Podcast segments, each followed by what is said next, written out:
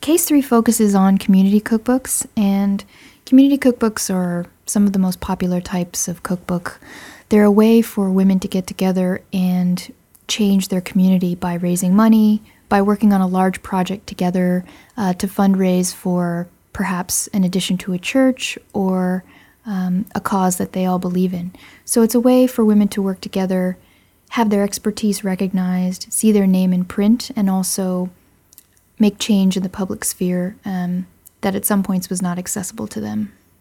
So, most of the community cookbooks in our collection are from um, Protestant, uh, upper middle class women, but there are a couple of examples uh, that are not. So, there are three Jewish community cookbooks in this case, which are very interesting the Naomi Cookbook um, and Economical Recipes. These are both interesting because they're printed at very different times and they show the, the sort of active negotiation um, of culture.